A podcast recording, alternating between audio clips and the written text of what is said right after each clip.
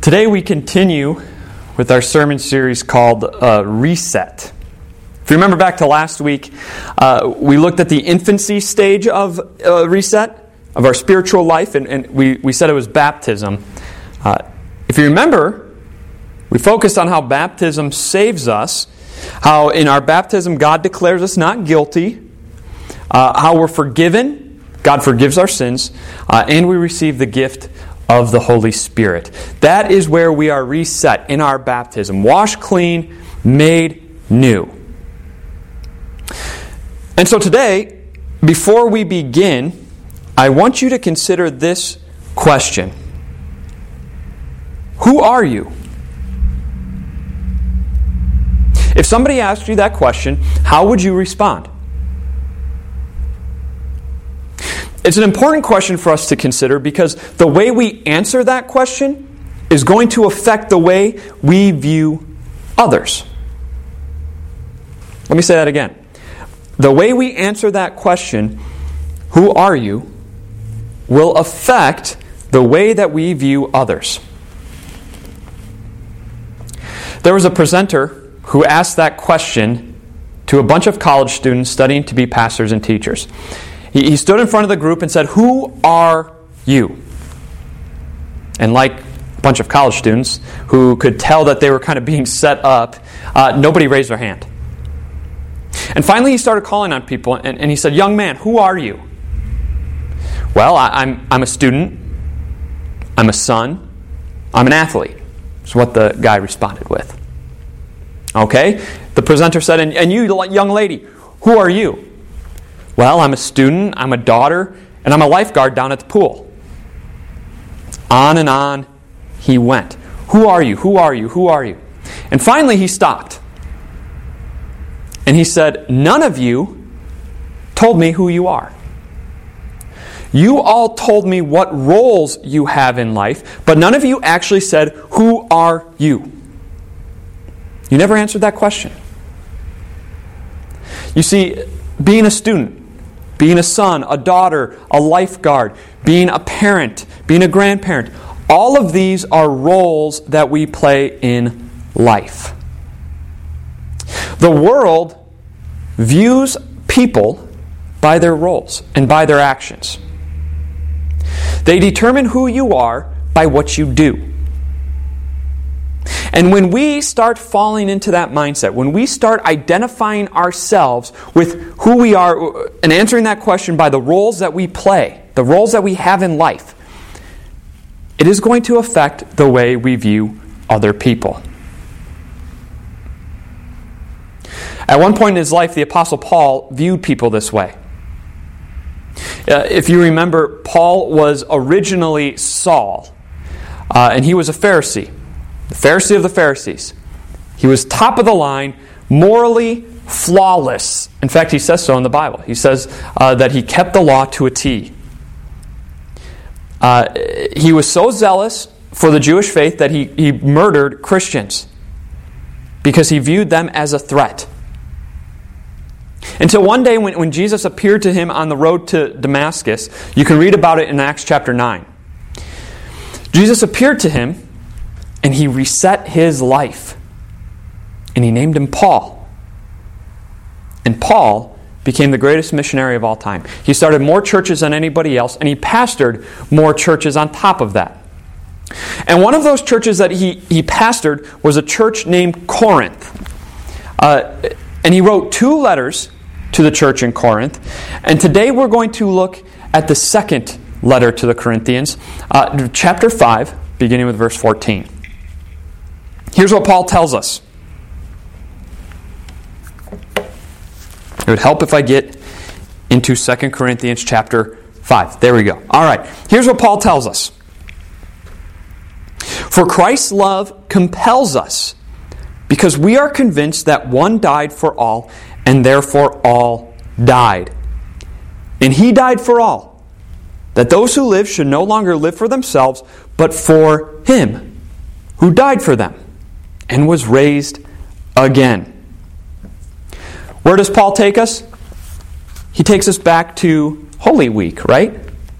The week that Jesus was arrested, put on a sham trial, was crucified on the cross and was raised to life again on Easter morning. He takes us back there and he says, It's there on the cross that, you, that Jesus died for us. It was on your behalf, on my behalf, that Jesus died on the cross. It's there that we were made new. And notice who Paul says this was for. Christ died for all. This is for all people. He died for the most annoying person that you can imagine. He died for the person that is most offensive to you. He died for all. That means even the Hitlers of the world, the Stalins of the world. Christ died for them.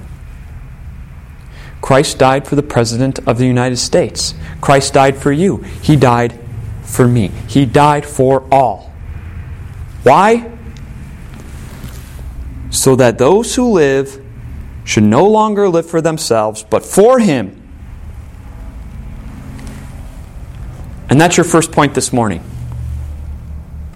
A reset life is all about living for the one who has reset you. See, Paul says, we no longer, re- uh, and that makes sense, doesn't it? That makes sense. We at one time uh, were bound for hell. We were going into the eternal fires of hell, but then Jesus saved us.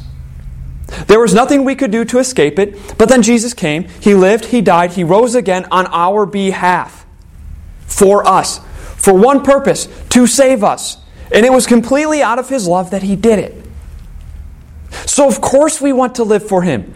Of course, we want to dedicate our lives to Him. Of course, we want to live lives of thanks to Him for saving us. And there are many ways that we can uh, live for Him. But Paul focuses on one way uh, in 2 Corinthians here. And he continues by saying this So from now on, we regard no one from a worldly point of view. Though we once regarded Christ in this way, we do so no longer. Therefore, if anyone is in Christ, the new creation has come. The old has gone, the new is here. Paul says, we no longer regard people from a worldly point of view. How does world what's the worldly point of view? It's labeling people by their actions, by their past mistakes. That is the worldly way of doing things. That's how the world regards people. Paul knew exactly what this was all about. As I mentioned earlier, Paul did this as a Pharisee. He labeled people. But not only did he do the labeling, when he became an apostle, he was labeled. And people judged him according to his past actions. There were some people in the Corinthian church who didn't like Paul. When, whenever Paul came to mind, whenever somebody thought of Paul or mentioned Paul, uh, they would say, Not my pastor. Not Paul. He's not mine. Nope. And we're not really sure why, uh, but we can make some logical guesses. It's possible that the people looked at Paul and said, You murdered Christians, Paul. That's what you used to do. And now you're supposed to be my pastor? I don't think so. Now you're supposed to be the authority over uh, the Christian church here? I don't think so. You're a murderer and you're a hypocrite. And they labeled him. Maybe they viewed him uh, as a boring preacher. In fact, uh, he, he preached so long at one time in the book of Acts that he put someone to sleep and he fell out the bedroom window. You can read all about it in Acts. Maybe he had some kind of speech impediment. And that's how they labeled him. And Paul even goes so far as to say that this is how he used to regard Christ. He said, We used to regard Christ in this way. At one point, Paul did view Christ as a blasphemer, as a liar, as a danger to Israel. But Paul says, We no longer view people this way. We no longer regard Christ in this way because the new creation has come. The old is gone, the new is here. And that's your second point for today. When you are reset, you are a new creation. When you are reset, you are a new creation.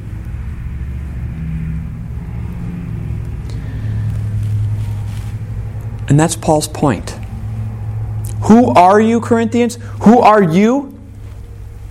You are a new creation.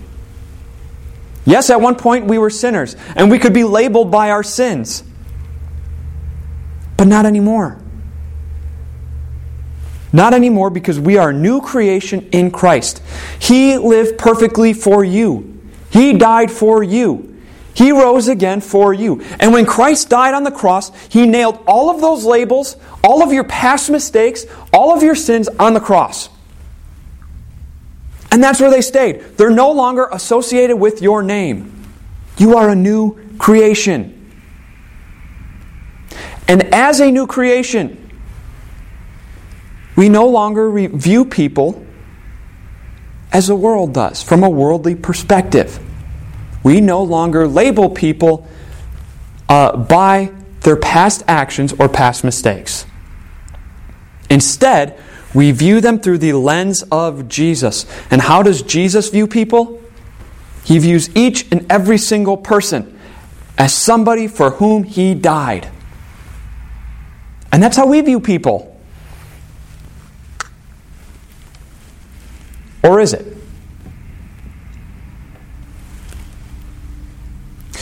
When we watch the news at night and we see the reports of the murderers the drug addicts, the thieves, the sexual predators, and their mugshot comes up on the TV screen. Do we think they're someone for whom Jesus died? Or do we begin to think that person's disgusting? Do we begin to think, uh, uh, label his actions to his name and associate his actions with him? Yes, to be sure, his actions or her actions were disgusting, and we wish they didn't happen. But do we put those actions onto that person? Or do we view them as someone for whom Jesus died? It doesn't just happen on the news, though, does it? It happens with people that we know, with friends, with family. We go to school and, and we drop our kids off and we see another parent who doesn't parent the way we do, who parents differently. And because they parent differently than us, we think they're bad parents. And so, whenever we see that person, uh, whenever we see that kid, uh, whenever we hear the parent's name, we immediately think, bad parent. Instead of, that's someone for whom Christ died. When we see the bully at work or at school, we automatically think bully and not that's someone for whom Christ died. When we, uh, when we see that coworker who's lazy and irresponsible, do, is the first thing we think of is, hey, there's someone that Christ died for? Or do we immediately think lazy and irresponsible? Maybe it comes out that one of our families is an addict, whether it be drugs, alcohol, porn, workaholic, uh, sleeping around. And, and what's the first thing we think of? Addict? Or that's someone for whom Jesus died. Each and every person that we come into contact with. Jesus died on the cross and he rose again to save. And that's how we view people because we are a new creation. The old has gone. Everyone we come into contact with is someone for whom Jesus died. They are blood bought children. And we especially regard people like this who are Christians. Because Christians uh, have uh, had faith worked in their heart, faith in Jesus. And they have received that personal forgiveness that comes from Jesus. And God looks at them and He says about them, These are my blood bought children. And this is how we view people. We view people this way because God says, These are people for whom I've died. We no longer attach labels. We no longer regard people uh, from a worldly point of view. I wonder if some of you remember uh, a man named Riley Cooper. Uh, he was a wide receiver for the Philadelphia Eagles. In 2013, uh, Riley Cooper became famous. Not so much, or infamous, not so much for his uh, uh, play, but because he was involved in some controversy. Riley Cooper was caught on camera going on a rant saying that he wanted to beat up all the black people at a Kenny Chesney concert. It was filled with racial slurs. And one of the problems uh, was the fact that Riley Cooper is a white guy. After uh, the, the rant went viral, uh, Riley Cooper came out and he apologized. He said he was sorry, uh, and he asked everyone to forgive him. Reporters interviewed uh, two of Riley Cooper's teammates. One was Mike Vick, and the other one uh, was LeSean McCoy. Here's what Mike Vick said As a team, we understood because we all make mistakes in life. And we all do and say things that maybe we do mean and maybe we don't mean. That's what makes it easy and at the same time hard to understand. But it's easy for me to forgive him. Here's what LeSean McCoy said We've been friends for a long time. But in a situation like this, you really find out about someone. Just at a friendship level, I can't really respect someone like that. To hear how he really came off, that shows you what he's really all about. And so there you have two different responses. Mike Vick, who forgave him, didn't associate with him with what he said. LeSean McCoy said, This is who you really are. Labeled him by his actions. Why could Mike Vick forgive so easily and not attach Riley Cooper to those things? Because if you remember, it wasn't long before that that Mike Vick was in prison for dogfighting Mike Vick knew what it was like to uh, be filled with shame over your actions.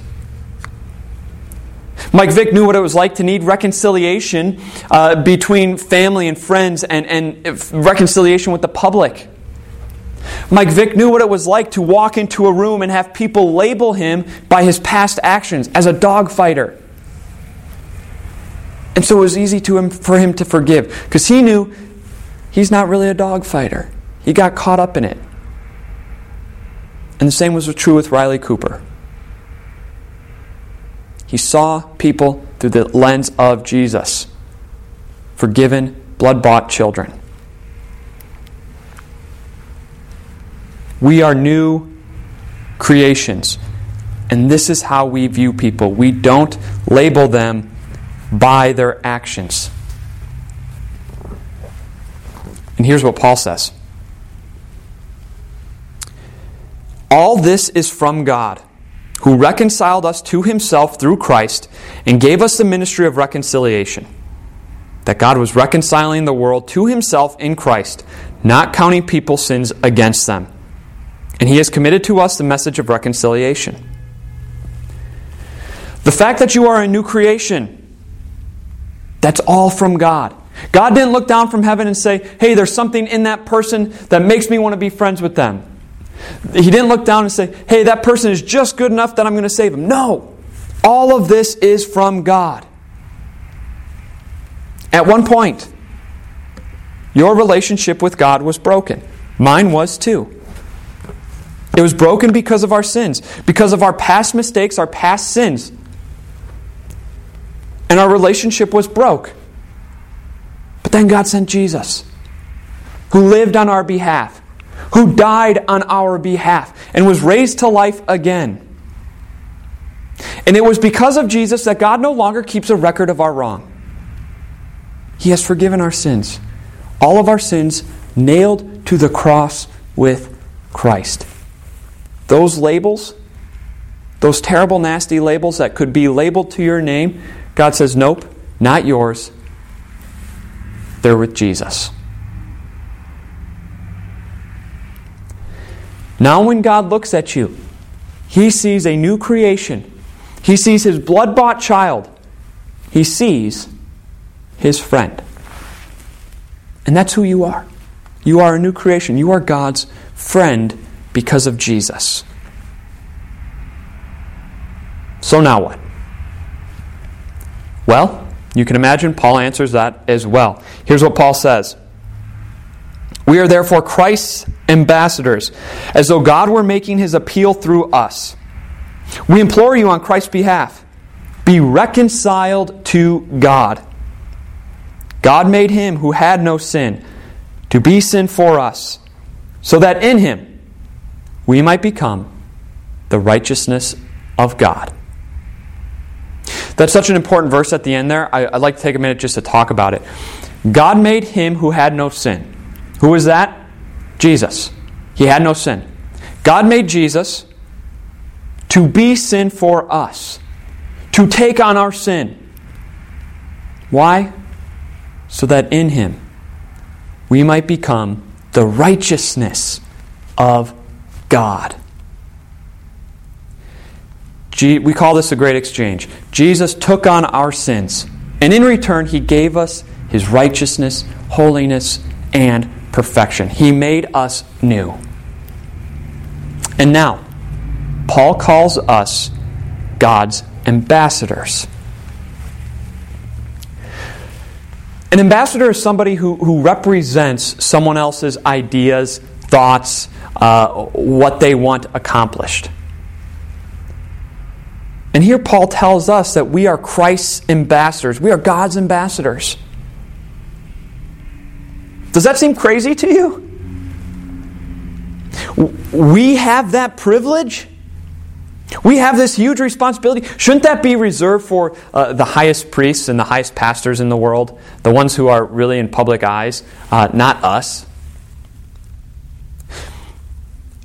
You're the perfect ambassador. And let me tell you why. Because you know your past sins. You know the horrible, embarrassing adjectives uh, that could be attached to your name, the labels that could be attached to you. You know them. And yet, God doesn't label you that way. You see, you have come to know the unbelievable love of Christ.